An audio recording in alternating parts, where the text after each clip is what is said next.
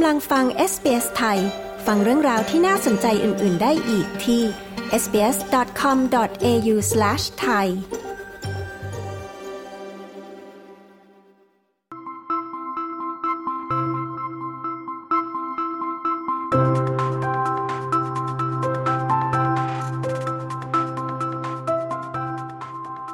อัตราดอกเบี้ยที่เพิ่มขึ้นไม่ได้ทำให้สถานการณ์ตลาดที่อยู่อาศัยในหลายพื้นที่ของออสเตรเลียดีขึ้น เนื่องจากค่าเช่ายังคงเพิ่มขึ้นอย่างต่อเนื่อง ท่ามกลางจำนวนที่อยู่อาศัยที่มีจำนวนจำกัด อัตราการย้ายถิ่นที่เพิ่มสูงขึ้นเป็นประวัติการในขณะนี้ จะมีบทบาทอย่างไรกับตลาดที่อยู่อาศัยในออสเตรเลีย การวิเคราะห์ล่าสุดจากกลุ่มวิจัยอสังหาริมทรัพย์ CoreLogic ระบุว่าออสเตรเลียยังมีศักยภาพที่ยังไม่ได้นำออกมาใช้ เพื่อรองรับจำนวนประชากรที่เพิ่มมากขึ้น ฟังรายงานเรื่องนี้จากคุณรายานทาเมอร์ และ SBS ภาษาแมนดาริน จาก SBS News เรียบเรียงและนำเสนอโดยดิฉัน ชยดาพาว SBS ไทย ในขณะที่มีผู้คนย้ายถิ่นฐานมายังออสเตรเลียมากขึ้น ตลาดที่อยู่อาศัยเพื่อเช่าก็หดตัวลงอย่างรวดเร็ว คุณโยลันดาซัน ย้ายมาออสเตรเลียในปี 2017 และตั้งแต่ที่เธอย้ายมาเธอก็เช่าบ้านมาโดยตลอด แม้ว่าเธอจะได้เป็นผู้อยู่อาศัยถาวรในปี 2021 แต่เธอยังคงดิ้นรนกับค่าเช่าที่เพิ่มอย่างต่อเนื่องในช่วง 2 ปีที่ผ่านมา คุณโยลันดาเปิดเผยว่า 疫情之后，这个租金一直在小浮动十到十五刀左右的范围。 After the pandemic, rent has been gradually increasing with small increments of $10 to $15. There are relatively หลังการแพร่ระบาดของโควิด ค่าเช่าก็ค่อยๆ เพิ่มขึ้นทีละเล็กทีละน้อย จาก 10 ดอลลาร์มาเป็น 15 ดอลลาร์ ในขณะที่มีตัวเลือกที่อยู่อาศัยค่อนข้างน้อย คุณโยลันดาซันเปิดเผย จากตัวเลขการย้ายถิ่นฐานสุทธิประจำปี เพิ่มสูงขึ้นเป็นประวัติการ โดยมีผู้ย้ายถิ่นฐานเข้ามาในออสเตรเลียมากกว่า 454,000 คน ในช่วง 12 เดือนที่ผ่านมา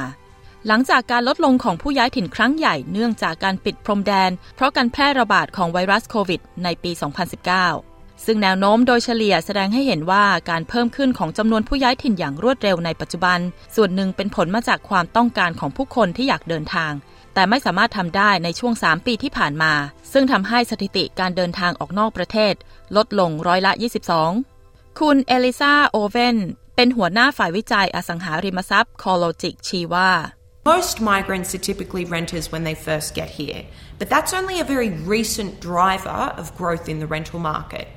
We have to remember that even when borders were largely closed to overseas ผู้ย้ายถิ่นส่วนใหญ่เมื่อมาถึงออสเตรเลียครั้งแรก มักจะเป็นผู้เช่าก่อนอยู่แล้ว ซึ่งตัวเลขล่าสุดที่เราเห็นนั้น เป็นตัวเลขที่ขับเคลื่อนการเติบโตในตลาดบ้านเช่าในปัจจุบัน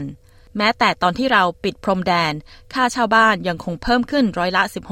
16.50 คุณอลิซาโอเวนกล่าว และด้วยจำนวนที่อยู่อาศัยให้เช่าที่ต่ำเป็นประวัติการ การหาที่อยู่อาศัยกลายเป็นเรื่องยากมากขึ้น ประมาณร้อยละ 61 ของผู้ย้ายถิ่นฐานหน้าใหม่ที่เดินทางมาถึงออสเตรเลีย ระหว่างปี 2016 ถึง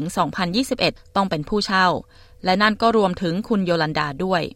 เธอกล่าวว่า 目前市场上的房源并没有很多，资金准备上来讲 Currently, there aren't many properties available in the market, and I also face ปัจ some จุบัน difficult- มีอสังหาริมทรัพย์ให้เช่าที่ว่างในตลาดไม่มากนัก และฉันก็เผชิญกับความยากลำบากในแง่ของการเตรียมพร้อมทางการเงินด้วย คุณโยลันดาซันเปิดเผย แม้ว่าการย้ายถิ่นฐานในระยะสั้นจะเพิ่มแรงกดดันต่ออัตราค่าเช่าบ้าน แต่คุณโอเว่นกล่าวว่าการย้ายถิ่นเชิงกลยุทธ์ ก็อาจเป็นวิธีแก้ปัญหาที่อยู่อาศัยอย่างมีประสิทธิภาพวิธีหนึ่ง เธอชี้ว่า We're seeing more and more that construction workers, in particular from overseas, are being favoured for their ability to help increase our productive เราจะเห็นมากขึ้นเรื่อยๆว่า การมีคนงานก่อสร้างจากต่างประเทศ เป็นกำลังสำคัญต่ออุตสาหกรรมการก่อสร้างของออสเตรเลีย ในการเพิ่มขีดความสามารถของกำลังการก่อสร้าง และสามารถส่งมอบที่อยู่อาศัยให้แก่ผู้คนได้มากขึ้น คุณอลิซาโอเวนหัวหน้าฝ่ายวิจัยอสังหาริมทรัพย์ของ CoreLogic กล่าว ส่วนศาสตราจารย์ ด้านอสังหาริมทรัพย์พิยอชทิวารีของมหาวิทยาลัยเมลเบิร์นกล่าวว่า Migration is not necessarily the kind of devil that we are trying to tame at the moment. The bigger devil is the lack of การย้าย supply. ถิ่นไม่ใช่เป็นเรื่องที่น่ากลัว ที่เราต้องรีบจัดการอย่างเร่งด่วน สิ่งที่น่ากลัวยิ่งกว่าก็คือ การขาดอุปทาน และการขาดแคลนอุปทานก็สามารถแก้ไขได้ด้วยการปฏิรูปโครงสร้าง เช่นกระบวนการวางแผน หรือการควบคุมความหนาแน่นในเมือง ศาสตราจารย์ด้านอสังหาริมทรัพย์ พิยอชวารี จากมหาวิทยาลัยเมลเบิร์นกล่าว เนื่องจากการย้ายถิ่นถือเป็นโอกาสในการเติบโตทางเศรษฐกิจ นักวิจัยกล่าวว่าเป้าหมายของการย้ายถิ่น แทนที่จะเป็นเรื่องของตัวเลข ก็ควรที่จะมองว่าเป็นเรื่องที่ช่วยให้ออสเตรเลียตระหนักถึงศักยภาพของประเทศ เพื่อรองรับจำนวนประชากรที่กำลังขยายตัว